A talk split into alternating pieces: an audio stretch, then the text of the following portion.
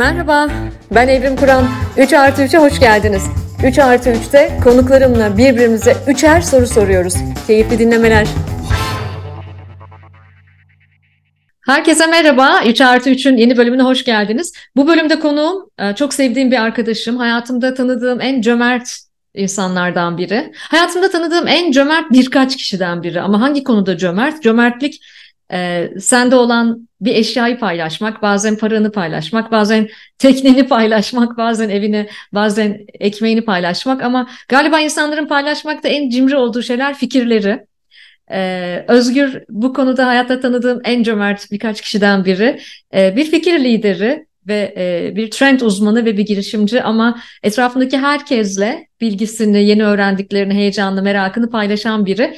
Özgür Alaz, hoş geldin 3 artı 3'e. Teşekkür ederim. Bu da benim ilk podcast kaydım olacak ve ben e, 3 artı 3'ü ilk bölümden beri her bölümde dinleyen bir kişi olarak burada yer almak ayrıca bir heyecan, ayrıca bir güzellik, bir şans benim için. Teşekkür ediyorum tekrar. Ben teşekkür ederim kabul edip geldiğin için. Ee, ben buna şaşırıyorum bir yandan. Çünkü trendleri önce yakalayan, bunları ilk yapan adamdır Özgür yıllardır. Özellikle dijital trendleri. Ama ilk kez bir podcast'ta konuk oluyor. Bu da benim şansım olsun. Gerçekten çok iyi bir dinleyicim benim. Çünkü o da e, çok meraklı bir insan. Envai çeşit hikaye, envai çeşit insan tanıyoruz. 100 küsur bölümdür 3 artı 3'te. İlk günden beri bütün bölümlerimi dikkatlice dinleyen, geri bildirimler veren e, bir dinleyicim. Çok sevgili bir dostum. Ama şimdi ben bendeki Özgür'ü bir anlatayım. Özgür evet az önce bahsettiğim gibi e, bir trend uzmanı ve bir girişimci. E, aslında kendisine son zamanlarda yaşamdaş da diyor ve ben bu ifadeyi çok seviyorum. E, bir e, strateji danışmanı ve e, bağlantısal dünyayla e, ilgili e, bir merakı var. Evvelce e, dijital iletişim dünyasında kurduğu ve e, exit ettiği girişimcilik deyimiyle çıktığı işler var. Mesela PromoCube e, marka iletişim ajansının e, e kuruculuğunu yaptı. Useful İç Geliştirme Ajansı'nın kurucu ortağı. Aslında İTÜ işletmeyi 2005 yılında bitiriyor ve e, pek çok projede dijital strateji ve pazarlama e, teknolojileri geliştirme alanında pek çok projede liderlik yapıyor.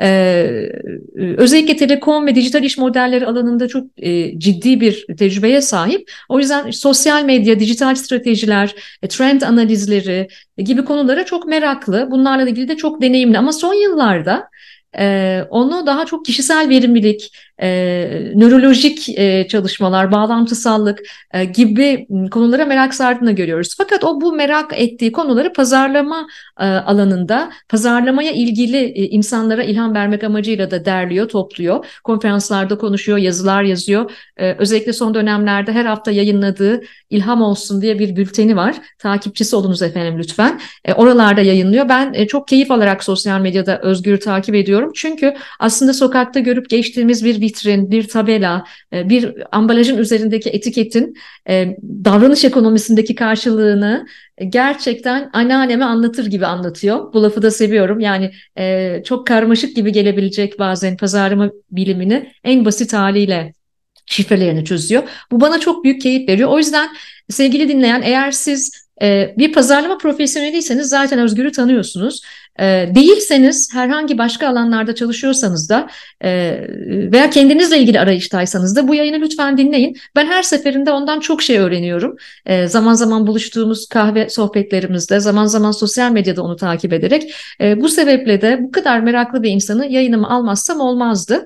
E, bir de Özgür'le ortak bir noktamız var. Hep buraya Ankaralıları alıyorum ama bilirsiniz ben anne tarafımdan Malatyalıyım. Özgür de Malatyalı. Hatta bizim girişimcilik dünyasında ne kadar da çok Malatyalı Malatyalı var değil mi diye e, konuştuğumuz insan. Buradan Serdar Kuzuloğlu'na da selam olsun efendim. O da Malatyalıdır. E, buradan Malatya'ya selamlar olsun. Özgürcüm iyi anlattın mı seni? Özellikle 3 artı 3'lerdeki bu konuğunu senin dilinden, senin gözünde anlatman e, hep çok hoşuma giderdi. Böyle duymak da, bunun bir parçası olmak da çok güzel bir şey. Teşekkür ediyorum. Peki önceden e, paylaşmadığım sorularıma hazır mısın? Heyecanla hazırım. Peki, o halde ilk sorum geliyor. Bir sürü soru hazırladım tabii ki senin için ama şimdi sen bir sürü e, değişik ilgi alanların var ama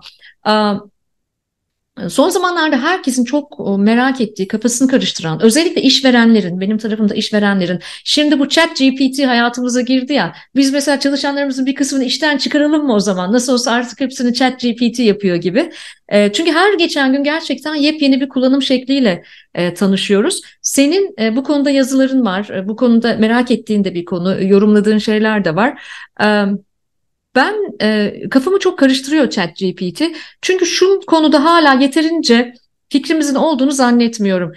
Gerçekte neleri değiştirebilir? Ne gibi fırsatlara kapı açabilir? Bunu tam kavradığımızı düşünmüyorum. Şu an biz her zaman olduğu gibi korkuyoruz. Ödevlerini öğrencilerin ChatGPT mi yapacak? Çalışanlarımızın projelerini, sunumlarını ChatGPT mi yapacak? Bunu, bu konu bizim endişeye girmemiz gereken bir konu mu? Sen nasıl değerlendiriyorsun iş yaşamında veya girişimcilikte chat GPT'yi? Benim evrim e, son zamanlarda en çok merak ettiğim ve en çok araştırdığım konulardan bir tanesi. Bir e, hissiyatımı içi bir benzetme yapacak olursam bunu ben e, bir 10 sene ya da 20 sene önce bir kitapta okumuştum ve çok güzel bir metafor olduğu için burada da kullanmak istedim. E, böyle ChatGPT'ye karşı hani bebek bir şeye bir komutana soruyorlar geceleri rahat uyuyabiliyor musun diye. O da diyor ki bebekler gibi uyuyordum diyor. O da diyor ki işte bu şeyde sahada bu kadar kan dökülürken bu kadar büyük riskler varken nasıl bebek gibi uyuyorsun? O da diyor ki evet bebek gibi uyuyordum. Çünkü her birkaç saatte bir, her e, 30 dakikada bir, her 10 dakikada bir kalkıp ağlıyordum diyor. Ben aslında biraz ChatGPT'ye, ChatGPT'nin genelinde yapay zeka, yapay zeka ile iş dünyasının, dünyanın değişimine biraz açıkçası böyle e, hissediyorum.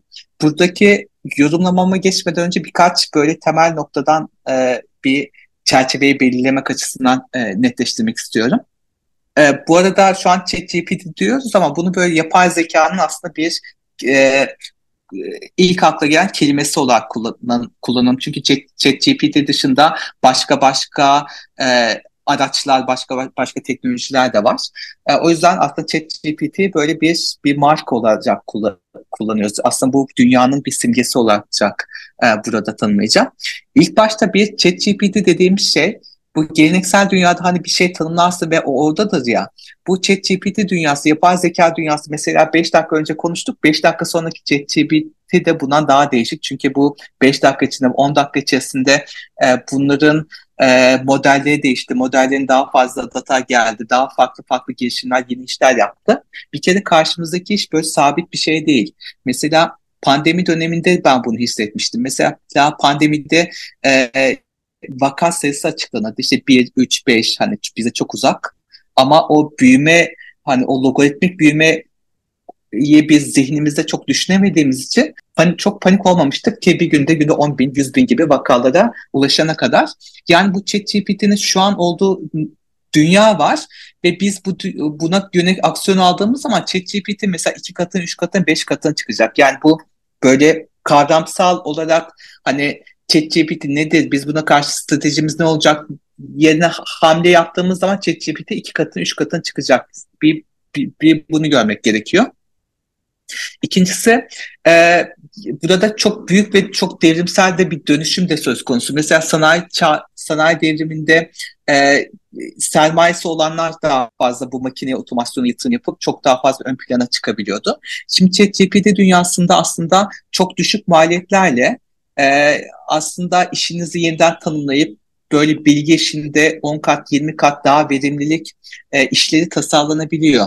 Örneğin siz bir satış işinde çalışıyorsanız e, örneğin günde 10 kişiye ya da 100 kişiye iletişim kurma kapasiteniz varsa yapay zeka araçlarıyla bir sistem kurarak e, bu mesela e, sizin için e, bu tarz araçlar müşterileri bulabilir, kişiselleştirilmiş e-mailler yazabilir. Hatta sizin yerinizde sesli aramaları onlar yapabilir. Hani böyle e, süreçler kurarak performansınızı 10 katını, 100 katını, 1000 katını çıkartma şansınız var.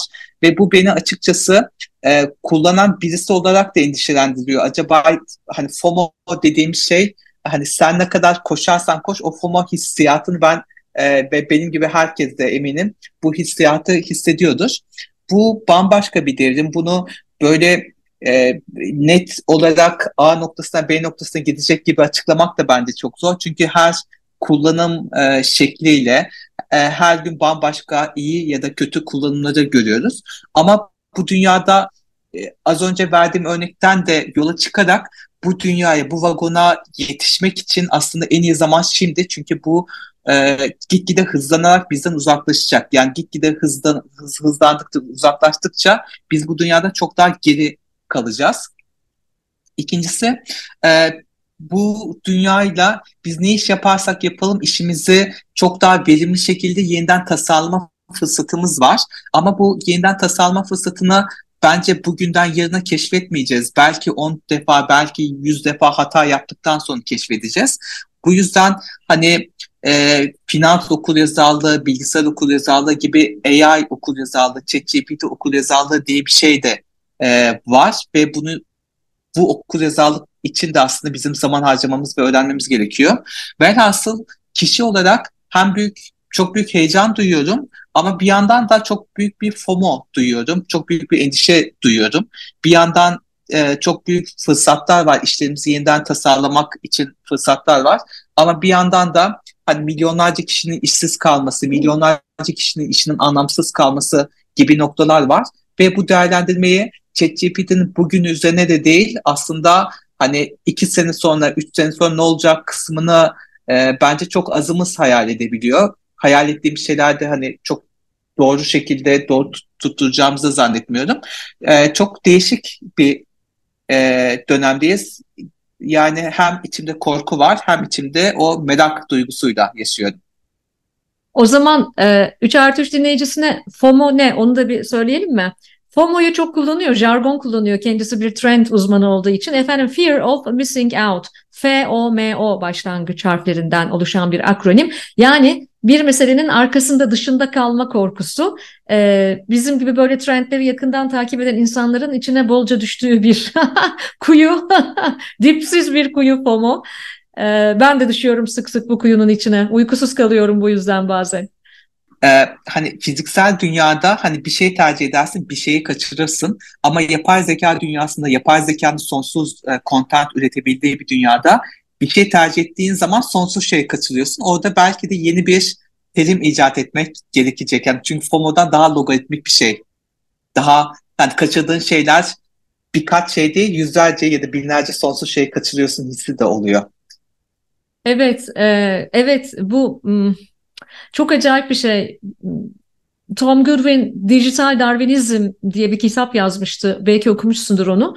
Ee, aslında gerçekten insanın kültüründen, varoluşundan, tekamülünden kat be kat, milyon kat daha hızlı geliştiği için teknoloji.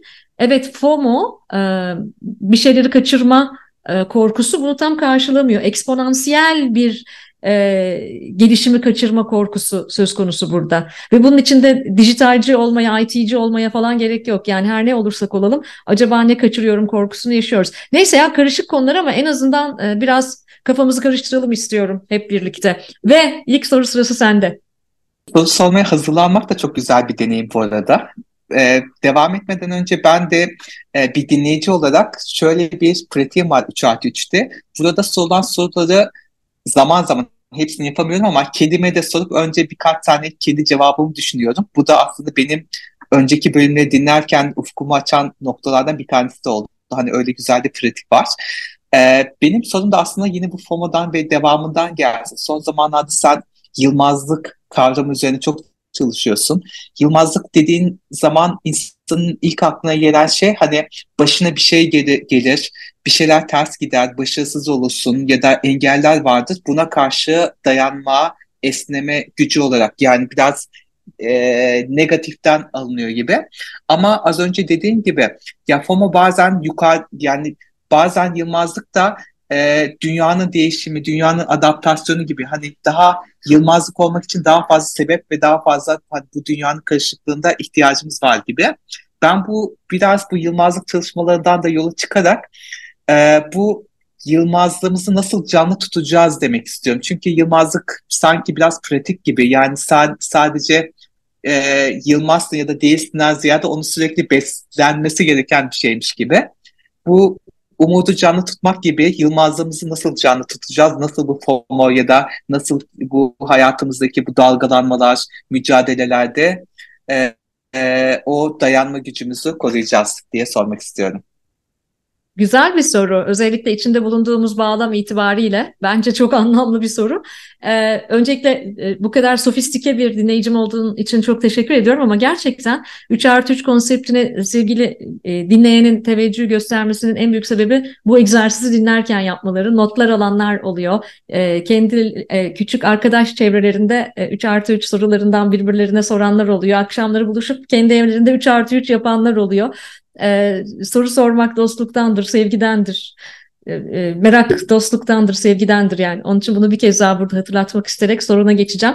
Şimdi bak e, şöyle görüyorum biliyor musun? Ben mesela e, bu resilience ya da resilience diye de Türkçe'ye çevriliyor ama biz bunun birkaç davranış bilimi meraklısı e, yıllardır yılmazlık olarak çevirmesi gerektiğini düşünüyoruz. Yılmazlık dediğimiz bu konsept e, Kişisel gelişimin çok ötesinde gerçek yaşam pratiği istiyor. Yani güzel laf etmek için yılmazlık demiyoruz. Bak diğer daha soyut kavramlar aşk gibi, sevmek gibi, umut gibi falan tamam mı? Bunlar biraz daha soft kalabilir ama yılmazlıkta senin yılmazlığını geliştirebilmen için gerçekten yılmış olman gerekiyor. Yani en az birkaç kez yılmış olman gerekiyor. Bana bu soruyu e, genç jenerasyon ve çocuklar için de çok soruyorlar. Çocukların yılmazlığını veya genç çalışanlarımızın yılmazlığını nasıl geliştireceğiz diye. Ben de hep yılmalarına izin vermemiz gerekiyor diye cevap veriyorum. Yani e, yılacaklar, sıkılacaklar, düşecekler ki kalkabilsinler. Zaten e, Japon felsefesindeki karşılığı yedi kere düş, sekiz kere kalk. O yüzden de e, düşmeden e, ve düştüğün yerde tek başına kalkma pratiği e, geliştirmeden bunu nereden bilebilirsin ki? Ben geçen hafta düştüm Özgürcüm, fiziksel olarak düştüm yani yayından önce sana da anlatıyordum. Ayağım kaydı. Çok talihsiz bir sabaha uyandım geçen hafta. Ayağım kaydı. Ee, aa meğer evi su basmış tamam mı? Ve gece ben fark etmemişim. Bütün mobilyalar yüzüyor yani suyun üstünde. E, kapı çaldı. Kapıyı açmaya giderken sabah erken bir saatte ayağım suda kaydı ve fena halde düştüm. Kafayı yardım işte e, baya yani hastanelik oldum falan. E, ama bir taraftan da çözmem gereken bir sorun var. Yalnız yaşayan bir kadın olarak evimi su basmış durumda. Mobilyalarım, eşyalarım yüzüyor. Fakat kafada kanıyor. E, e, yılmazlık tam olarak işte orada devreye giriyor. Yani e, yılmazlık önceliklendirmekle ilgili sorunları. Önce nereden başlayacağım? Önce bir Alman atasözü önce küçük ekmekler pişirin der. Neyse işte orada işte pratik çözümler bulabilmek. Sağ olsun e, apartman görevlimiz ve eşi geldiler ve dediler ki işte Evrim ablacığım kafan bayağı yarılmış ve kanıyor. Seni hemen acile gönderiyoruz ve evdeki suyu biz boşaltıyoruz falan. Şimdi ben e, bunun e, kitabını yazabilmem için, bu konuda konuşabilmem için gerçekten e, kafamın yarılmış olması lazım. Aynı anda hem evini su basarsa hem de kafan yarılırsa ne yapman gerektiğini konuşabilmek için. Orada yılmazlık devreye giriyor. Aksi, tam aksi romantik kişisel gelişim sohbetleri oluyor. Ee, çocuklar için de böyle. Mesela ben hep çok e, şu şakayı yaparım ama içinde gerçeklik payı var. Mesela ben hep ebeveynlere, çocukları ilk, ilk öğretimde olan ebeveynlere lütfen veli WhatsApp gruplarından çıkın derim. Çünkü veli WhatsApp gruplarında çocuğu olanlar şimdi anlıyor ne demek istediğimi. Böyle veli WhatsApp grupları var Özgür tamam mı? Sen duydun mu bunları? Çocuklarla ilgili bütün problemler oralarda çözülüyor tamam mı? Mesela Ali ödevini unuttu. Ödevini e, yapan biri yazabilir mi? Ayşe'nin tişörtü sizde kalmış olabilir mi? Mehmet'in ayakkabısı okulda mı kalmış yoksa birinin çantasına mı girmiş? Yani ebeveynler çocukların bu basit problemleri çözme haklarını ellerinden alıyorlar aslında. Sonra şirkete geliyor bu çocuklar, büyüyorlar. Bizim kültürümüzde şirkete geliyorlar. Şirkette de bunlara otonomi verilmiyor. Hata yapma şansı verilmiyor. O halde Yılmazlık şöyle gelişecek. Benim gibi e, kendini yerlere at, kafanı yar falan demiyorum. Ama Yılmazlık başıma gelen sorunlarda ve düştüğümde fiziksel olarak ruhen düştüğümde e, kalkmanın bir yolunu tek başıma bulup e, sonra destek istemeye giden bir yolculuk olduğunu düşünüyorum. Bunun için de tabii ki bir parça esnek de olman gerekiyor. E, egzersizli de olman gerekiyor. Ama problem çözme kabiliyeti var ziyadesiyle Yılmazlığın içinde problem çözmeye niyetli olmak, problemler oluştuğunda korkmamak, e, önceliklendirebilmek problemleri. Bence bu e, e, bu pratik zeka biraz pragmatik çalışmalarla da geliyor. Mesela ben bugünlerde yıldım. En belirgin özelliklerimden biri yılmazlığımdır. Çok yılmaz bir kadınımdır ben ama bugünlerde yıldım. Kendime yılmaya izin verdim. Çünkü ben yılmaz bir insanım zaten kalkacağım düştüğüm yerden. İzin vermek de önemli. Arada yılacağız. Bu söylediğinden aklıma şu geldi. Acil servis doktorları ya da hemşirelerinin uyguladığı bir pratik vardı. Triyaj. Hani acil serviste her şey acil. Hani su basması acil, e, başının kanaması da acil. Ama bazı şeyler daha acil, bazı şeyler çok çok daha acil. Orada hani acil işleri önceliklendirmek konusunda böyle, böyle bir triyaj e, pratiği var. O aklıma geldi bunu söylediğin zaman. Bir de devam mini olarak şunu eklemek istiyorum. Hani bir araştırma demişti ya e, insan en yakın beş arkadaşının ortalamasıdır gibi. Benzer şekilde insan en yakın beş arkadaşının Yılmaz'ının ortalamasıdır gibi bir şey söyleyebilir miyiz bu WhatsApp gruplarından da Vay. yola çıkarak? Çok yaratıcı ve çok iyi bir fikir. Ee, evet Jim Rohn'un bir ifadesi insan en çok vakit geçirdiği beş kişinin ortalamasıdır ve buna süper inanıyorum. Ben bunu iki şekilde ele alıyorum. Yani bir e, hepsi aynı kişiler mi? Birbirlerine çok mu benziyorlar? Çeşitlilik var mı o beş kişide? Mesela ben, ben kendi adıma şunu söyleyebilirim. E, çeşitliler. Birbirlerine hiç benzemiyorlar. Ama bir ortak özellikleri var Özgür. Benim en çok vakit geçirdiğim beş kişinin. Hepsi Yılmaz. Bana çevrenin Yılmaz'ını söyle, sana senin Yılmaz'ını söyleyeyim gibi bir şey de belki mümkündür. Wow, güzel.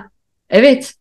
Yani ben e, e, fikir lideri olan arkadaşlar mesela senle ben e, çok uzun e, yani çok sık görüşemiyorum ama çok sık iletişimdeyim. Fiziksel olarak görüştüğüm e, arada hani böyle yemek yiyip kahve içtiğim ve bunu özel zaman ayırdığım dostlarımdan birisin. Mesela sen de Yılmaz biri olmasan mesela bu tadı bana vermezdi bu. Çünkü Yılmazlar bir de çok epistemolojik bir açlıkları oluyor. Biraz ağır bir ifadeyle. Epistemolojik açlık lafını çok seviyorum ben bu arada. Bu şu demek yani öğrenmeye karşı yeni bir şey öğrenmeye ve onu geliştirmeye ve başkalarından, başkalarının deneyimlerinden gözlemleyerek de öğrenmeye karşı bir merakları oluyor. Ee, e, bence zaten bak araştırma şunu da gösteriyor. Şimdi e, 21. yüzyılın 10 tane şeyi var. E, Dünya Ekonomik Forumu'nun belirlediği 10 tane e, en önemli yetkinliği var. Tamam mı? Bu yetkinlikler içerisinde mesela e, çabuk öğrenme, öğrenme esnekliği, öğrenme çevikliği diye bir yetkinlik var. Öğrenme, çabuk öğrenme çevikliği, e, e, öğrenme esnekliğine sahip olanlar kimler biliyor musun? Yılmazlar. Yılmazlar çok çabuk öğreniyor. Şimdi ben biliyorum mesela yani e, kafanı yardığındaki süreci öğrendim. Yani e, su bastığındaki süreci öğrendim falan. Dolayısıyla tek başına bunları çok e, çözümleyebilmekle ilgili pratik kazandığında öğreniyorsun. Bu çok e, acayip bir şey. Beni çok etkiliyor yani. Öğrenmeye en teşne olan grup Yılmazlar. Dediğin yetkinlik şunu da bana gösteriyor. Böyle e, bir performans ölçmek için bazı performans göstergeleri var ki geçmişe yöneliktir. Mesela yapmış olduğun satışlar, yapmış olduğun performanslar bunlar geçmişe yönelik performanslardır. Ama sen ne kadar çeşitli insanlardan öğreniyorsun, ne kadar yeni insanlardan öğreniyorsun. Öğrenme hızın, öğrenme esnekliğin ne durumda? Mesela bunlar da belki geleceğe yönelik performansını tahmin eden göstergelerdir. Zaten artık şirketler ölçmeye başladı. Yani yılmazlıkla ilgili ölçümler, envanterler girmeye başladı devreye. Çünkü zaten bugünün bu kadar hızlı e, hareketli dünyasında sadece e, kurumsal hayatta veya girişimcilik dünyasında değil, sen e, evde çalışan biriysen de e, ev işleri ve e, yemek yapmak suretiyle evde çalışan biriysen de böyle bir kadınsan veya böyle bir erkeksen de senin gene yeniyi öğrenmeye ve yılmaz olmaya çok teşne olman gerekiyor. Çünkü e, her e, görevin alternatif yapma biçimleri var artık. Daha verimli, elektriğini, suyunu, enerjini daha verimli kullanabileceğin gibi gibi gibi. O yüzden öğrenmeye çok hazır olmak kıymetli ama bence e, konvansiyonel, geleneksel liderlerin e, siyasette bunu çok sık görüyoruz son dönemlerde. Ee, en büyük gelişim alanı buna kapalı oluşları. Yani yeni çağ yetkinliklerine kapalı oluşları. Ee, bu da benim çok ilgimi çeken konulardan biri. Bunların değişmesi lazım ama değişebilmesi için e, karar vermek yetmiyor. O yüzden benim ikinci sorum sana buradan geliyor. Ee, mesela birçok insan gerçekten cennete gitmek istiyor ama kimse ölmek istemiyor. Yani bedelleri ödemeden hızlıca değişmek istiyor insanlar. O da olmuyor. Sen geçenlerde e, ilham olsun bültenlerinden birinde e, alışkanlıklardan bahsettin. E, Çünkü zihnin, beynin bağlantısallığı ile ilgili uzun zamandır bir merakın var ve çalışıyorsun, okuyorsun bu konuda. Ve dedim ki bir şeyi 21 gün yaparak alışkanlık kazanamayız. Ay ben buna bayıldım. Çünkü bu 21 gün hikayesini ne zaman denediysem hiçbir zaman bir halta yaramadı. Ee, yaklaşık 105 gün önce sigarayı bıraktım. 21 gün sonra herkes o 21 gün 21. gün süper kolay olacak falan. 21 gün geçtikten sonra daha da zorlaştı. İlk 21 vallahi en kolayıydı yani. Gitgide şu an daha da zorlaşıyor benim sigarayı sigarayı unutma sürecim. Ama sen şöyle bir şey alternatif koydun orada dedin ki bir şeyle ilgili 21 hikaye yaratırsak alışkanlık kazanırız. Bu bence dinleyici için çok faydalı bir bilgi olacak. Ne demek istiyorsun? Aslında bu şuradan yola çıkıyor. Bu kişisel gelişim dünyasında bazı e, kolay ezberler var. 21 günde bir şey yapmak, rutinler, alışkanlık kazanmak, kişisel gelişim gibi kavramlar. E, ben bunların bu karmaşık, bağlantısal, bu yeni yeni karmaşık dünya için aslında ilk başta yeterli olmadığını düşünüyorum. O sözü de şu yüzden söyledim. Şimdi e, bizim beynimizde bir yol oluşturmamız, de, daha doğrusu bir, bir alışkanlık kazanmak demek o alışkanlığı bence tekrar tekrar yapıyor olmak değil. Mesela bir karar aldık, o kararı işte her sabah erken kalkmak gibi ya da her gün belli bir sayfa kitap okumak, sig sig e, sigarayı bırakmak gibi. Beynimiz zorlandığı zaman değişiyor. Beynimiz vurgu yapıldığı zaman değişiyor. Mesela her gün e, hikaye yaratma kısmını da, da, da şunu kastediyorum. Mesela bir, bir iş yaparken, bir hayalimize doğru giderken, spor yaparken, mesela normal şartlarda e, o gün hani hava güzelken spora gidiyoruz. Ancak mesela bugün İstanbul'da yağmur var. Yağmurlu havada dahi spora gidebiliyor muyuz? Veya bugün benim işim yoğun, işim yoğunken bile spora gidiyor, gidiyor muyuz?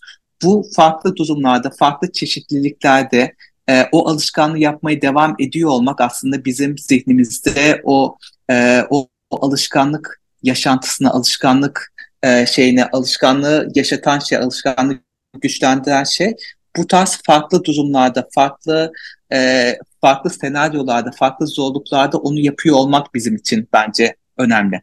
Bu yüzden de aslında e, bir, bir, bir şey yaparken, bir alışkanlık kazanır hani önümüzde bahaneler olur, farklı durumlar olur. İşte o an seyahattesindir, o an e, diyet yapıyorsundur, o an enerjin yoktur. Aslında bence onu e, bir hikaye yaratma fırsatı olarak görmek. Örneğin e, ben artık sağlıklı besleneceğim diyorum. 21 gün evde sağlıklı beslenmek nispeten yapabileceğin bir şey. Çünkü rutinini oluşturuyorsun. Ama senin rutinin değiştikçe sen o işi yapabiliyorsan o alışkanlık gerçekten oluyor ve sen değişiyorsun. Mesela evde sağlıklı beslenmek okey kolay. Ancak havalimanındayken bile sağlıklı beslenebiliyor musun? Sinirliyken bile sağlıklı beslenebiliyor musun? Ee, evde sağlıklı yemek yokken bile sağlıklı beslenebiliyor musun? Bu tarz değişen durumlarda da hikayeni yarattıkça az önce dediğin gibi yılmazlık geliştirdikçe ama yılmazlık geliştirmek okuyarak ya da karar vererek olmuyor. E, gerçekten havalimanındayken, gerçekten aç kalarak, gerçekten sinirliyken o deneyimin içerisinde o hikayeyi yaşayarak yılmazlık kazanılıyor. E, ve bu tarz hikayeler yaratarak aslında alışkanlık kazanılacağını, alışkanlığın e, böyle şey yapışacağımızı, köklendir, köklendireceğimizi düşünüyorum. E, bu yüzden de aslında e, dedin ya bazen yılmak gerekiyor, bazen düşmek gerekiyor. O düştüğümüz şeyleri belki de bu hani film çekme fırsatı, belki de e, o alışkanlık için farklı hikaye yarat, yaratma fırsatı olarak gördüğümüz zaman hem düştüğümüz zaman e, neden düştükten hani böyle şey düşmekten ziyade hani onu bir hikaye yaratma fırsatı olarak görmek bana iyi geliyor. Bence herkese de iyi gelecektir bu. Öyle e, öyle inanıyorum ve e, gerçekten bağlam örneği vermen de çok güzel oldu. İşte mesela e, havalimanında da mesela seferiyim ben bu seyahatte ben istediğimi yiyebilirim mi diyorsun yoksa sağlıklı gelişme gibi e, beslenme alışkanlıklarını oraya da taşıyor musun kısmı çok önemli. Hani bu sene Davos'un e, en önemli e, anahtar kelimesi polycrisis çoklu krizdi e, ve e, aynı anda birkaç kriz aynı anda olduğunda, birkaç problem aynı anda olduğunda kalkabiliyor musun? Mesela bunlar ne kadar güzel egzersizler ya değil mi? E, o yüzden evet e, yeni hikaye yaratma ihtiyacı da var. Yine benim kafayı kırma hikayesine gelirsek e, normalde düştüğünde kafan yarılırsa ne yapacağını biliyorsun. Çok net biliyorsun yani. Kafa kırık. Gideceksin dikiş attıracaksın. Peki aynı anda evi su bastıysa gibi. Polycrisis dünyasındayız. O yüzden e, bunları bir egzersiz olarak, problemleri bir egzersiz olarak görmek de kıymetli. Güzel. Ve ikinci soru sırası sende. Ben burada senden ilham aldığım bir noktadan bir hikayeden bahsetmek istiyorum. Şimdi ben e, böyle bu benim gibi eminim birçok dinleyici, birçok insanda da bunlar vardır. E, ben de hani bahsettiğim gibi Malatyalıyım. Türkiye'de yaşıyorum. Türkiye'deki siyasi ortamdan bazı sıkıntılarım var. E, yurt dışına gittiğim zaman bazen işte böyle memleketimle ilgili, Türkiye ile ilgili ben kendim de hani insan kendisi şaka yapardı ya ekonomik durumla ilgili, dolarla ilgili falan hani arkadaşları arasında. Ve e, böyle e, kendi kültürümle aslında çok bağ kurmadığımı, kültürümü e, sonuçta Malatya'nın, Anadolu'nun kendi kültürümün de hani yemekler, müzik olsun, e, ananeler olsun, kültür olsun, kutlamalar olsun bayağı bir zengini de olan bir dünya olmasına rağmen bu modern dünyada ya da bu e, kültür yani bize e, çevremizdeki dünyada ben bunlarda birazcık soyutlandığımı e, hisset, hissediyorum ve şunu hissettim sonra. Yani insan kendi kökleriyle bağlanmadan çünkü bu dünyada ben bir Çinli olarak, bir Hollandalı olarak, bir Amerikan olarak, bir Hollywoodlu olarak var olamayacağım. Ben bir de insan böyle e, ben aynı zamanda hani ülkeyim, geçmişim, sülalemim, Malatya'yım baktığın zaman çünkü insan tek başına değil biraz uzattım ama e, böyle kendimde aslında mutsuzluk sebebi olarak kendi kültürümle kendi geçmişimle, kendi bağlarımla bağımın yeterince güçlü olmaması diye bir kendime ilaç yazmışım, bir tedavi yazmıştım. Bu senden ilham aldığım nokta da senin e, Tevrat'tan Tableti kitabında olsun, bağlama çalmanda da olsun, o kitabında anlattığı hikayeler olsun, kültürünle senin e, barışık olmak, kültürünle güç, kültüründen güç alman, geçmişten güç alman, onun üzerine hikayeler yaratman benim çok hoşuma gitmişti ve ondan sonra ben de bu kültürüne bir bağ yaratmaya çalıştım. Mesela bizim odanın yemeklerini mesela gördüğüm zaman e, o benim için o kültürü yaşatmak gibi oldu. O yemekleri hikayesini, yapılış tarzını, tariflerini mesela öğrenmeye başladım ve kendimi mesela ben değişmedim ama kültürümle daha fazla bağ kurduğum için bunu senden ilham aldığım için özellikle anlatmak istedim. Böyle daha mutlu bir özgür, daha dünyada var olan, daha sa- yere sağlam basan bir özgür gibi hissettim. Ee, buradan aslında ben senin e, topu sana çevirerek so sormak istiyorum. Bu insanın sen e, Kanada'da ve dünyanın birçok noktasında da hani çok kültürlü, çok farklı insanlarla da gördün. Bu insanların kültürüyle bağ kurması ne demek? İnsan kültürüyle bağ kurmalı mı? Nasıl biz tekrar e, böyle içimizde demek istemiyorum ama kültürümüzde, kültürü de bu bahsettiğin anlamlarda kullanıyorum. E, nasıl bağ kuracağız gibi böyle bir geniş bir soru atayım sana. Ay ne güzel sordun. Çünkü kültür benim için e, hem işimde, iş, iş hayatımda üzerinde çok çalıştığım bir kavram. Çünkü ben şirketlerin de e, e, kültürleri üzerine çalışıyorum. E, ve hep şöyle tanımlıyorum kültür. Kültürün benim için tanımı şu. Bir şeyi nasıl yaptığın, her şeyi nasıl yaptığını anlatır. O yüzden e, başlangıç noktasının kökler olduğunu düşünüyorum. E, çok e, bilindik klişe bir laftır. Çocuklarınıza sadece kanatlar değil, kökler ve kanatlar verin diye. O yüzden benim ilk kitabım Telgraftan Tablete'nin e, epigrafı yani ithaf bölümünde e, bana kanatlar veren Emine ve Ali'ye e, özür dilerim bana kökler veren Emine ve Ali'ye ve bana kanatlar veren Zeliha ve Mehmet'e yazar. Bana kökler veren dediğim e, kitabın ilk bölümünde hikayeleriyle başladığım büyük annem, büyük babam. Ee, ve bana kanatlar veren Zeliha ve Mehmet'te annem ve babam. Dolayısıyla aslında e, bizim çocuklarımıza kanatlar takmadan önce mutlaka köklerini de göstermemiz lazım. Ama bak orada da Yılmazlık devreye giriyor. Dikkat edersen ben bu kültürle bağ kurma işine e, kırklarımda başlamışım. Neden? Çünkü bir düşmüşüm. Bir gitmişim uzaklara.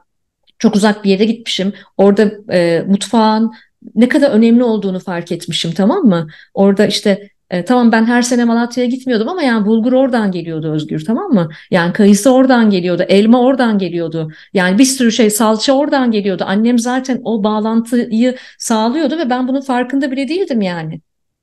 Ama gittikten ya da işte e, aileyle daha sık bir araya geliyordum ve bizim e, geleneksel müziğimizi, bağlamamızı bilmem nemizi özlemiyordum. Ama gittiğimde dedim ki bir dakika ya çok büyük bir parça eksik ve e, ben orada biraz daha fazla, gurbette biraz daha fazla bu işe yatırım yapmaya başladım.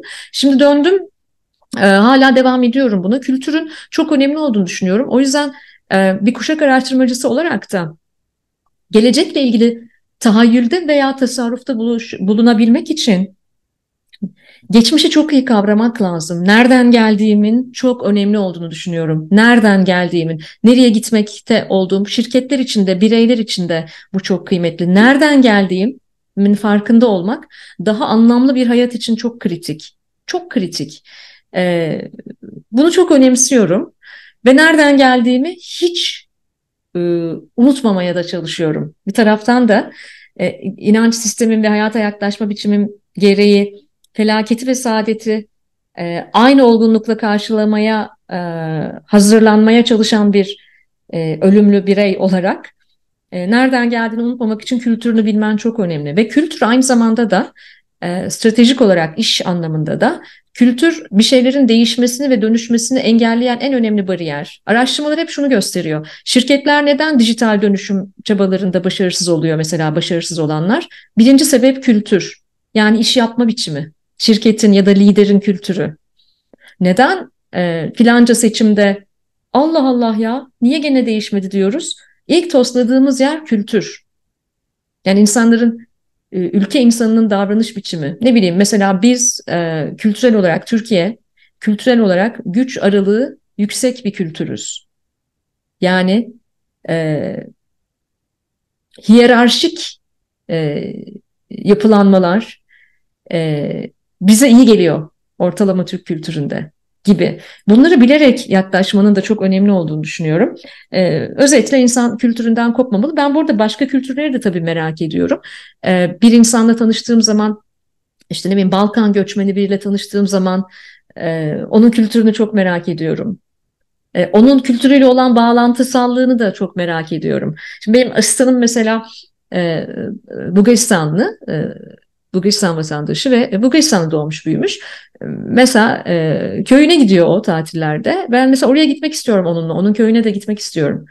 E, onu da daha iyi tanıyabilmek ve e, algılayabilmek için. Veya oğlum Ali geldiğinde onu hem babamın hem annemin memleketine götürmek istiyorum. Bunun bir transfer, kuşaktan kuşağa bir transfer olduğunu düşünüyorum. Ve bütün ebeveynlerin, e, bütün şirketlerde patronların, liderlerin, yöneticilerin bunu yapması gerektiğini düşünüyorum bu transferi kolaylaştırması gerektiğini düşünüyorum. Ben bir de bunun kişisel e, mutluluk ya da kişisel anlamla da ilişkilendiriyorum. Bu e, kültürünle barışmamak, kültürünle bağ kurmadığın zaman aslında e, yeterince mutlu da, yeterince anlamlı bir hayatın da olmuyor. Mesela bir e, uluslararası bir masadayken orada hem evrim olarak varsın hem Türkiye'li evrim olarak varsın. Hem evrim e, evrimin annesi, anneannesi ve o hani soy ağacı olarak varsın, kültür olarak varsın. Onları e, diğerleri bu bağlantısallıkla birlikte o masadayken sen masada tek başına evrimsen yine eksik kalıyorsun, yine anlamsız kalıyorsun. Bu yüzden e, ben de bunu kırkımdan sonra yapmaya başladım. Yani kültürüne barışmak, kültürümü daha çok kültürümü anlamaya çalışmak ve bana e, en iyi gelen şeylerden bir tanesi oldu. Ben herkese de tavsiye ediyorum. O zaman bir e, Malatya yemekleri akşamı yapalım mı? Ne dersin? Benim annemin ismi de Zeliha ve annem de çok iyi bu bahsettiğin yemekleri yapıyor. O konuda çok şanslıyım. Ama ben, ben de onun hikayesi yapılışı konusunda artık bilgi sahibiyim. tamam. Ee, benim annem de buradan e, Zeliha, benim Zeliha'ya, Zeliş'e sesleniyorum. Ee, ben hala çok iyi yemek yapamıyorum. Hatta hiç yapamıyorum. Ee, Zeliş yapsın bir gün benimkileri.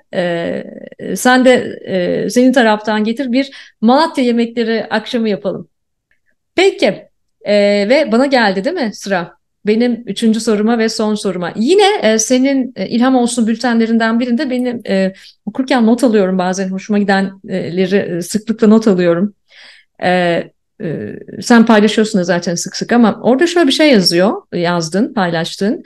Form değiştirme refleksi hayat değiştirir. Bunun üzerinde ben düşündüm bayağı. Form değiştirme refleksi hayat değiştirir. Şimdi burada da ne demek istediğini soracağım. Çünkü bu, bu son dönemlerde tanıştığım pek çok kişi hayatını değiştirmek istiyor. Ama gene az önceki yere geliyoruz tamam mı? Ama e, e, cennete gitmek istiyor insanlar ama ölmek istemiyorlar. Hayatını değiştirmek istediğini söyleyen o kadar çok insanla tanışıyorum ki. Fakat sen form değiştirme refleksi diye bir şeyden bahsediyorsun. Ne demek bu?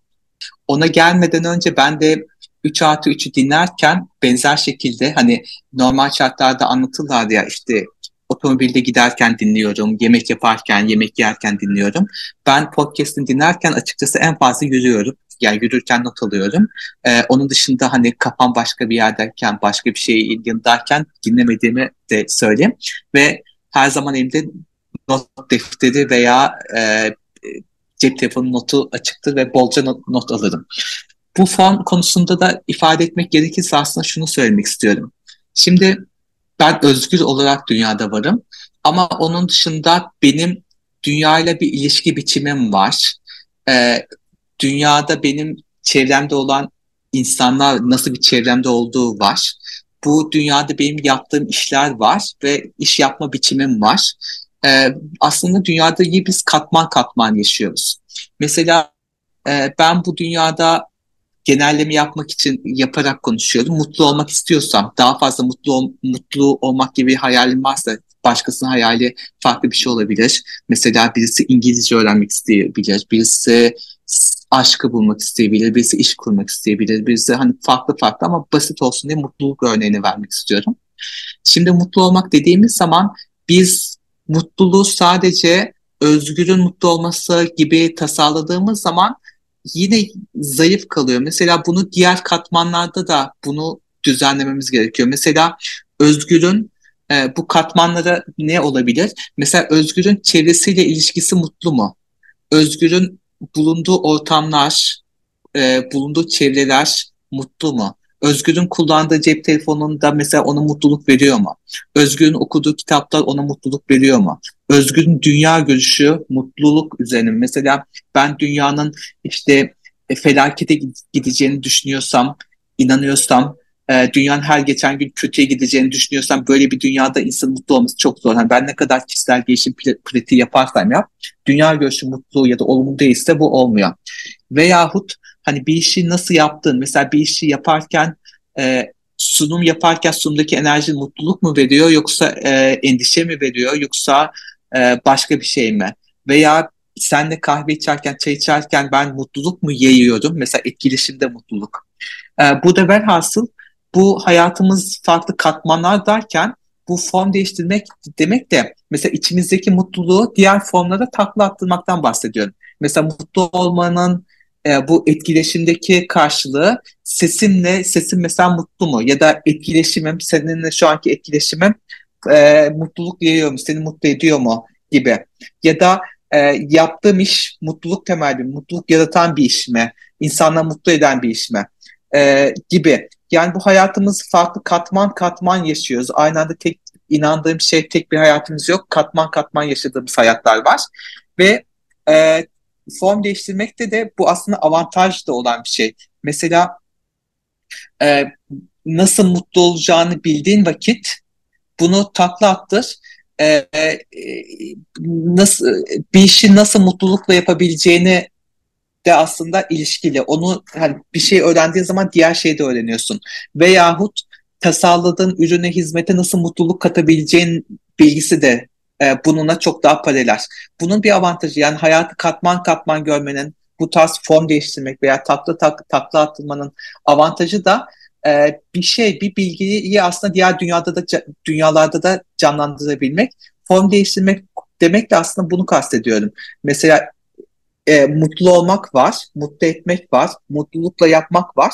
Mutluluk konusundaki tüm yaptığın şeyleri, bilgiyi aslında diğer dünya dünyalara da taşıyabilme refleksinden bahsediyorum. Bence bu hayatımızdaki süper güçlerden bir tanesi. Wow. Hayatımızdaki süper güçlerden sadece bir tanesi. E, niyet edip yola çıkmak lazım değil mi? Ve bu fark hayatımızın e, basit olmadığını, farklı katmanlarda yaşadığımızı, açık ol, açık bir sistemde olduğunu ve çok az şeyin bizim kendi e, evet çok şey bizim e, elimizde, bizim kaderimizde ama daha büyük ve daha görünmeyen şeyler aslında bizim yaşadığımız dünyada, bize e, yaşadığımız zamanda, zamanın ruhunda, makroda, kültürde, kültürün bize emrettiği şeylerde olduğunu, hani bu karmaşıklığı e, bence gitgide daha fazla görmemiz, gözümüzün açılması gerekiyor. Şahane. Ve o zaman son soru sırası sende. Biraz fazla soru hazırlamıştım. Acaba ne sorsam diye düşünürken. e, şu aklıma geldi. Ee, bu ben içindeki aslında e, Sherlock Holmes'u merak ediyorum. Hani insanın bir şey yapması, her şeyi yapması, e, insanın yaptığı bir şeyden her şeyi yapması ya da insanın bir şey yapmasından kültürü anlamaktan bahsetti. Orada aklıma şu hikaye geldi. Sherlock Holmes'un bir evsizler ağı var. Mesela Sherlock Holmes en iyi istihbarat yani problemle çok iyi şekilde çözüyor. Ama problemle çözerken çok zeki olmasından dolayı değil, aslında istihbarat ağları ya da bakma biçimleri olduğu için de o problemleri e, daha iyi çözüyor. Yani yukarıdan birisi ona böyle cevapları biliyorsun şey yapmıyor, göndermiyor. Sen de bir yerdeki, bir şirketteki, bir şehirdeki gittiğin e, projelerdeki, yer aldığın projelerdeki kültürü anlamak için içindeki Sherlock nasıl çalışıyor, nelere dikkat ediyor, neleri görüyor, nerede nasıl sonuçlar çıkartıyor konusunda paylaşabileceğin ilhamlar var mıdır? Vay çok güzel soru. Bir kere bir araştırmacıya hem de ekseriyetle kalitatif araştırmalar yapmaya çok önem veren birine sorulacak güzel bir soru. Ama biliyor musun bunu hem iş manasında, iş bağlamında cevaplayacağım hem de özel hayatım bağlamında cevaplayacağım. Belki e, her iki taraftan da ilham olur dinleyiciye. Şimdi birincisi e, biz tabii ki içgörü peşindeyiz. Yani benim bir araştırma ve danışmanlık şirketim var ve biz danışmanlık ederken birinci fazında mutlaka e, bizden istenen projeyle ilgili oranın hedef kitlesinden e, veri toplarız ve o veriyi, datayı içgörüye, içgörüyü de eyleme çevirmeye çalışırız. Biz buna eyleme çevrilebilir içgörü deriz. Ama içgörüyü yani veriden aldığını yorumlayabilmek bir kabiliyettir. Bunun için de hep şunu söylerim. İyi ki Edebiyat Fakültesi'nde lisans eğitimimi almışım. İngiliz Edebiyatı benim lisansım. İyi ki öyleymiş. Çünkü ben metaforları analiz etmeyi lisans eğitimimde öğrendim. O yüzden metaforları çok kullanıyorum.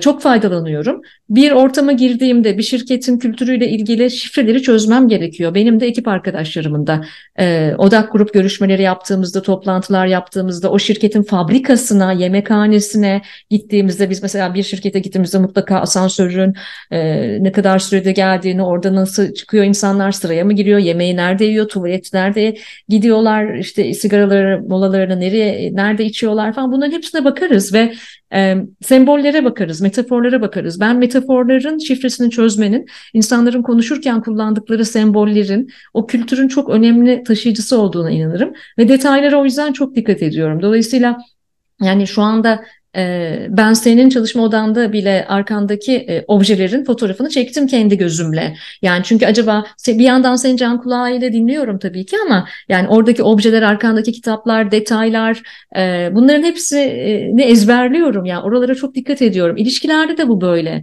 E, söyleyemediklerimizin hepsi o sembollerde var. Belki o yüzden ben mesela dövme sanatını çok seviyorum. Çünkü aslında söyleyemediğimiz şeyler belki o sembollerde. E, mitolojiyi çok seviyorum. Dünyanın tüm e, medeniyetlerinin mitolojilerini çok seviyorum. E, edebiyatı çok seviyorum. İşte e, e, yerel ezgileri, etnik müziği çok seviyorum mesela. Çünkü orada semboller var. Geçenlerde e Arkas'ın e, e, İzmir halkının e, beğenisine, gezmesine sunduğu bir e, yeni halı müzesi açıldı. Halı müzesine gittim ve e, benim gibi sembollere çok meraklı bir insanın bunu es geçtiğini fark ettim. Aslında mesela halılar e, dünya medeniyetini ne kadar çok anlatan şeylermiş gibi. O yüzden bence hayatın şifrelerini çözmek için benim Sherlock Holmes e, tekniğim hem işimde hem ilişkilerimde o semboller.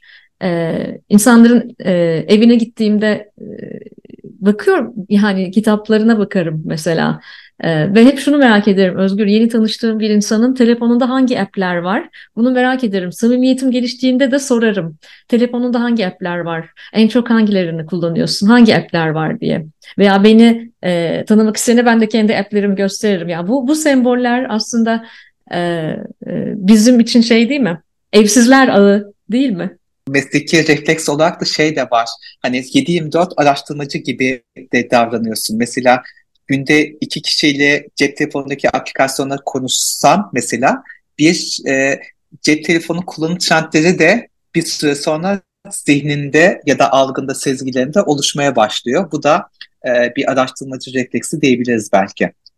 Evet bu da rezonans aslında yani e, mesleğini işini çok severek yapmanın kendi hayatındaki karşılığı ve rezone etmesi. Bunun için kendimi çok şanslı hissediyorum ve e, bunun bir e, ayrıcalık olduğunu düşünmüyorum çünkü e, bedelini ödedim ben de sevdiğiniz her şeyin şarkı sözünde yazdığı gibi. Bence bedelini ödersek hepimizin sevdiğimiz işler yapabilme fırsatı hepimizi hayatta en az bir kere ama en az bir kere verildiğini düşünüyorum. Ee, yine ilham oldun bana. Ee, Özgür'le arkadaş olun sevgili dinleyen.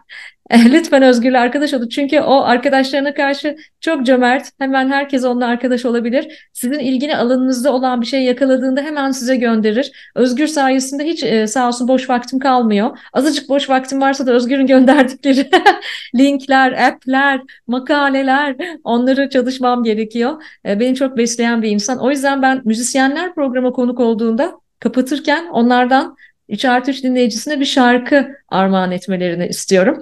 Şimdi senden bir şarkı istemeyeceğim. Senden bir ilham kaynağı isteyeceğim. Çünkü sen e, ilham vermek üzere yaşam e, motivasyonu yüksek olan birisin. İster bir video tavsiye et. Sen anladın benim ne demek istedim. İster bir kitap, ister bir makale, ister bir deneyim.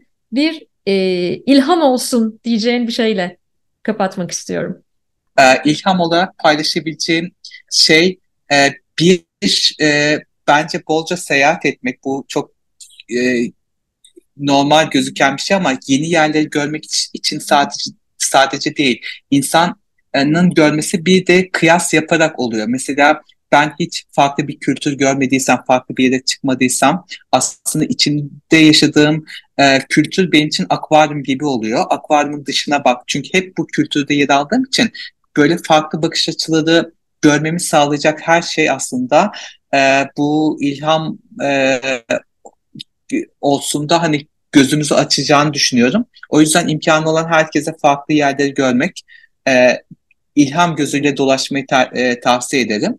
E, onun dışında bence kültürle daha fazla e, iç içe olmak çok önemli. Kültürü sadece e, yeni çıkan romanlar, yeni çıkan e, görüşlerden ziyade ben kültürün içerisinde mesela TikTok'taki trendleri de alıyorum. Çünkü şu an e, baktığınız zaman kültür ve paylaşımlar aslında e, bir kısmı da oralarda yer alıyor.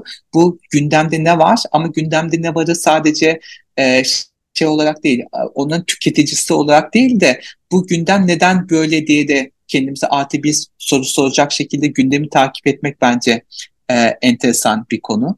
E, onun dışında e, kitap ya da makale olarak ben TED'deki videoları çok çok beğeniyorum. Özellikle TED'in kendi konuşmaları var.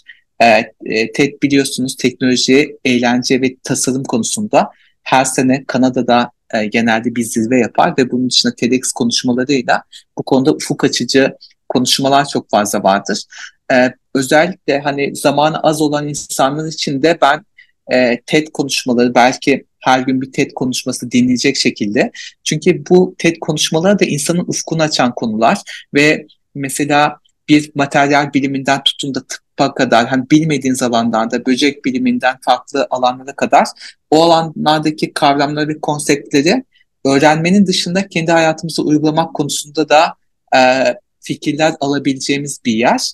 E, son olarak sosyal medyaya şu gözle bakmayı tavsiye ederim. Sosyal medyada biz normal şartlarda hep kendi tanıdıklarımızı, kendi zevklerimizi takip ediyoruz.